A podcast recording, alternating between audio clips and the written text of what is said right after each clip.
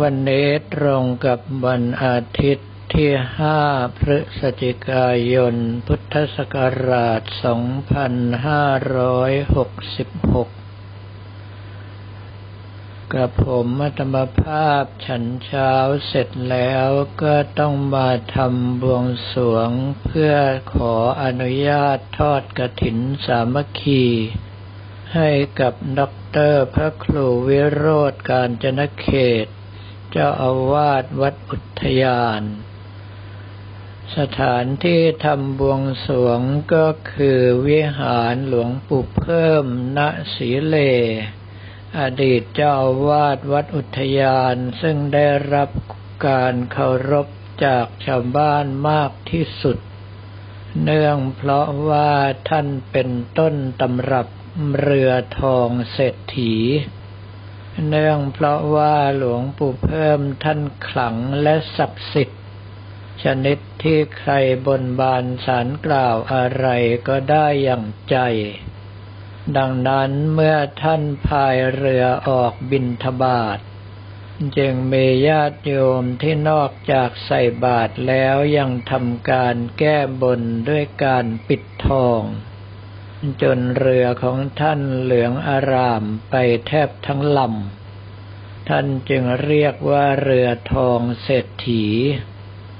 ซึ่งมาภายหลังท่านเจ้าคุณทิน พระโสพลพัฒนคุณ ได้รับการสงเคราะห์จากแม่ตะเคียนซึ่งนำเอามาอยู่ในวัดพุน้อย อำเภอหนองม่วงจังหวัดลบบุรี แม่ตะเคียนให้ทำวัตถุมงคลเป็นรูปเรือ แล้วท่านจะสงเคราะห์ให้ค้าขายดี ท่านเจ้าคุณทินจึงตั้งชื่อว่าเศรษฐีเรือทอง แต่ขอให้ญาติโยมทุกท่านได้ทราบว่าต้นตำรับจริง ๆ ก็คือหลวงปู่เพิ่มณสีเล อดีตเจ้าวาดวัดอุทยานเจ้าของเรือทองเศรษฐี ซึ่งด็อกเตอร์พระครูวิโรธการจนเขตได้ทำการบูรณะวิหารถวายท่าน แล้วยังนำเอาสมเด็จองค์ปฐมทรงเครื่องจักรพรรดิหน้าตัก แปดสิบนิ้วที่หล่อเสร็จแล้วไปตั้งไว้ในวิหารด้วย ถ้าทุกคนเข้าไปกราบก็จะเห็นเหมือนกับหลวงปู่เพิ่มกำลังพายเรืออยู่หน้าสมเด็จองค์ปฐมทรงเครื่องจักรพรรดิเมื่อเสร็จจากการบวงสรวงแล้วกระผมอัตมภาพก็ขอตัว ให้น้องเล็ก นางสาวจิราพรซื่อตรงต่อการอาวิ่งตรงไปยังวัดโพผักไห่หมู่ที่สี่ตำบลผักไห่อำเภอผักไห่จังหวัดพระนครศรีอยุธยา ซึ่งปีนี้กระผมอัตมภาพมาทอดกระถินปลดหนี้ให้กับ ท่านพระครูประหลัดพิจารณวิจารโน เจ้าอาวาสวัดโพผักไห่ที่ท่านมีดำริจะสร้างรั้ววัด เนื่องเพราะว่าวัดโพผักไห่ตั้งมาหลายร้อยปีแล้วจนป่านนี้ก็ยังไม่มีรั้ว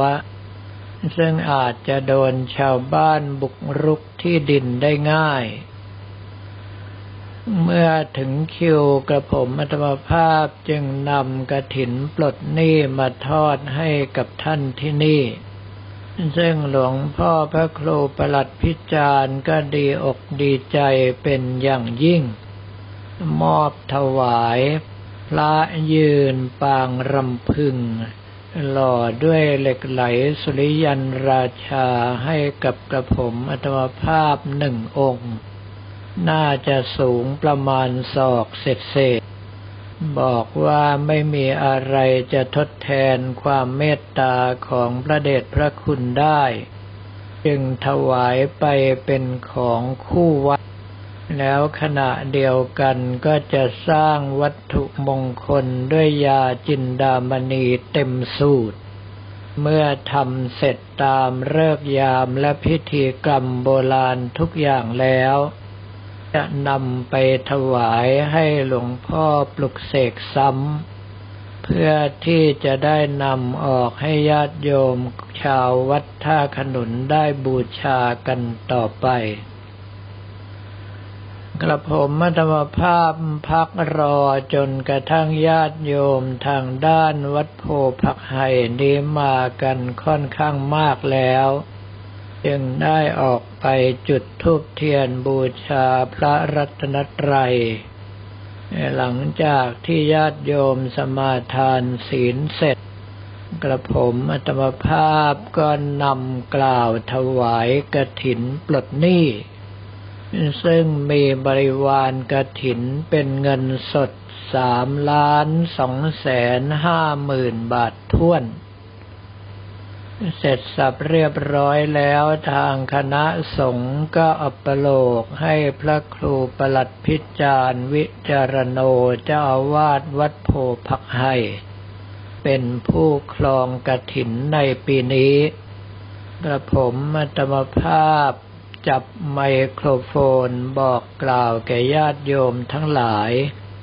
ขออภัยที่ต้องทอดกระถินกันแต่เช้า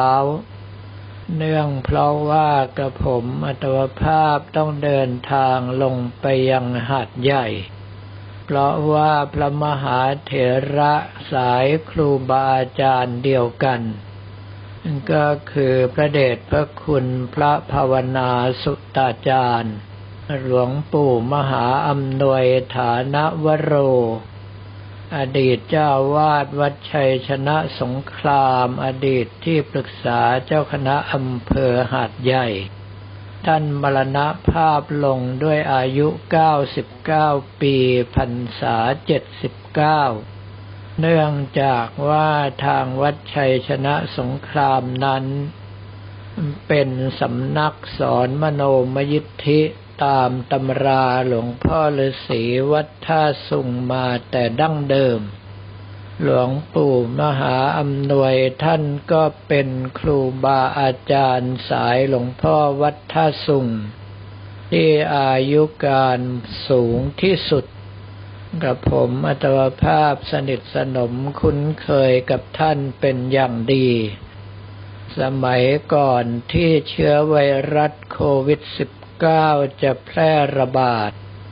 ก็ได้นิมนต์ท่านไปเป็นเนื้อนาบุญในงานทำบุญวันแม่ทุกปี เพิ่งจะมาเว้นช่วงตั้งแต่ปี 2563 มา ปีนี้ก็ติดเป็นกรรมการตรวจประเมินเพื่อยกหมู่บ้านรักษาศีลห้าต้นแบบ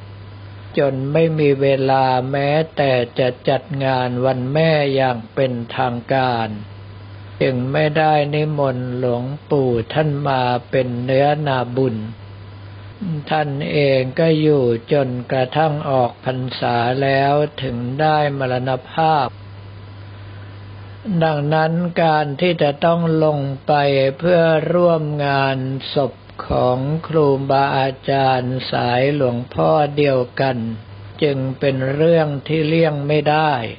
แล้วขณะเดียวกันก็มีเครื่องบินลงสู่หาดใหญ่ แบบที่กระผมอัตมภาพสะดวกก็คือขึ้นจากสนามบินดอนเมืองนั้น แค่เที่ยวบ่ายเที่ยวเดียวเท่านั้น และเป็นเที่ยวบ่ายโมงสิบห้านาที จึงไม่สามารถที่จะทอดกระถินตามกำหนดเดิมคือบ่ายโมงตรงได้ เปลี่ยนมาเป็นทอดถวายในช่วงเช้า เสร็จสับเรียบร้อยพระครูประหลัดพิจารณวิจารโนก็นำเอาพระภิกษุวัดโพผักไห่มากราบขอบพระคุณที่อนุเคราะห์สงเคราะห์ในครั้งนี้ พร้อมกับสั่งลูกศิษย์นำอาหารกล่องขึ้นรถไปให้ด้วย กระผมมัตภาพจะได้ฉันเพนในระหว่างทาง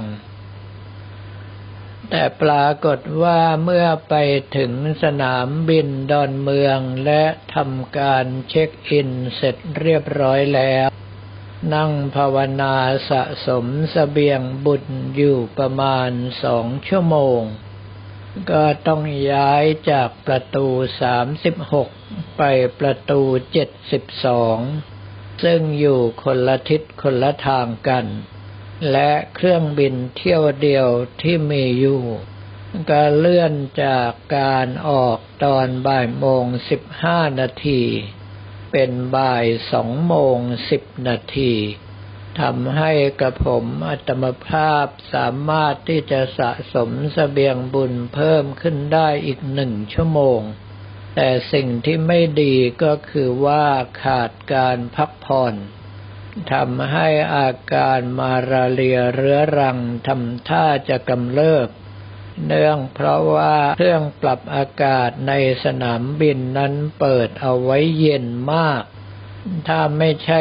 18 องศาเซลเซียสก็น่าจะอยู่ที่ประมาณ 21 องศาเซลเซียส ซึ่งท่านทั้งหลายอาจจะคิดว่ากำลังเย็นฉ่ำเลยทีเดียว แต่ไม่ใช่กระผมอัตมภาพอย่างแน่นอน เนื่องเพราะว่าถ้าเป็นสถานที่ซึ่งหลีกเลี่ยงไม่ได้จำเป็นต้องใช้เครื่องปรับอากาศ กระผมอัตมภาพจะเปิดไว้ที่ 27 หรือ 28 องศาเซลเซียส แล้วยังต้องใส่อังสะกันหนาวอีกด้วย ท่านทั้งหลายอาจจะคิดว่าอะไรร่างกายจะแย่ป่านนั้น ขอบอกว่าถ้าบุคคลใดบุคคลหนึ่ง โดนมาลาเรียกินมาตลอดสี่สิบปี ย่อมไม่มีไฟธาตุเหลือพอที่จะทำสิ่งหนึ่งประการใดได้แล้ว นอกจากต้องทนกับอากาศหนาวเป็นพิเศษ แต่ก็ยังโชคดีว่าเมื่อเวลาไปอยู่ในสถานที่ซึ่งหนาวมากๆ บรรดาเจ้าที่เจ้าทางท่านเมตตาสงสารก็ช่วยอนุเคราะห์สงเคราะห์ให้ ทำให้รอดตัวมาได้เกือบทุกงาน เมื่อเครื่องบินลงที่สนามบินหาดใหญ่ คุณประพาสกมลศรีมารับไปวัดชัยชนะสงครามกราบสังขารของหลวงปู่เจ้าคุณอำนวย ญาติโยมทางด้านนี้ก็ดีอกดีใจที่ได้พบหน้า แม้กระทั่งกำลังแต่งตัวอยู่ก็ถ่ายรูปเป็นการใหญ่ จนต้องดุไปว่าพระกำลังแต่งตัวถ่ายไปถือว่าเสียมารยาทเป็นต้น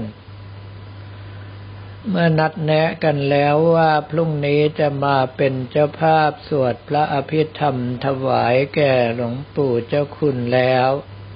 กับผมมัตภาพก็เดินทางไปยังที่พัก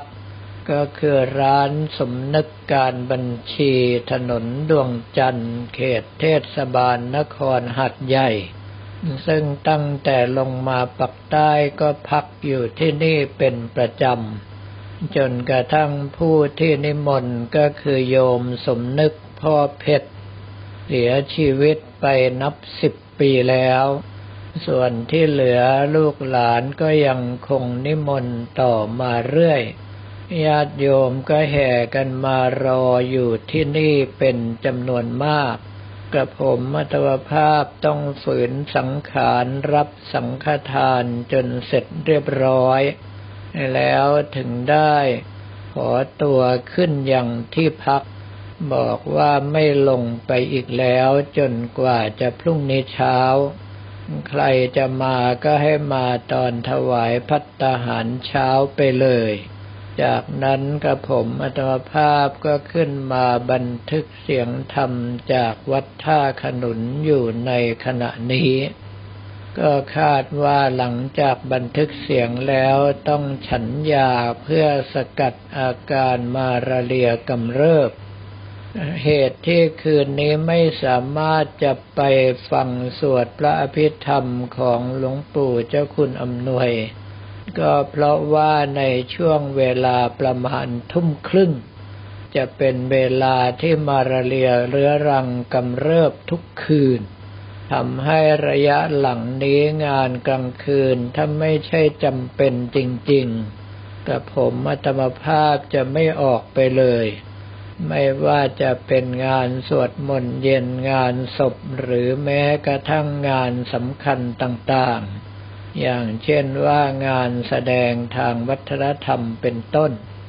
ถ้าหากว่าจะไปก็ต้องฉันยาเข้าไปอย่างเต็มที่เพื่อสะกดอาการเอาไว้ก่อน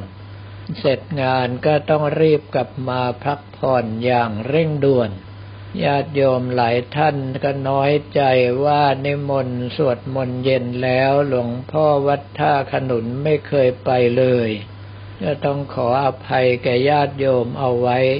เนื่องเพราะว่าถ้าไปก็อาจจะต้องไปนั่งสั่นให้ขายหน้าชาวบ้านเขานั่นเอง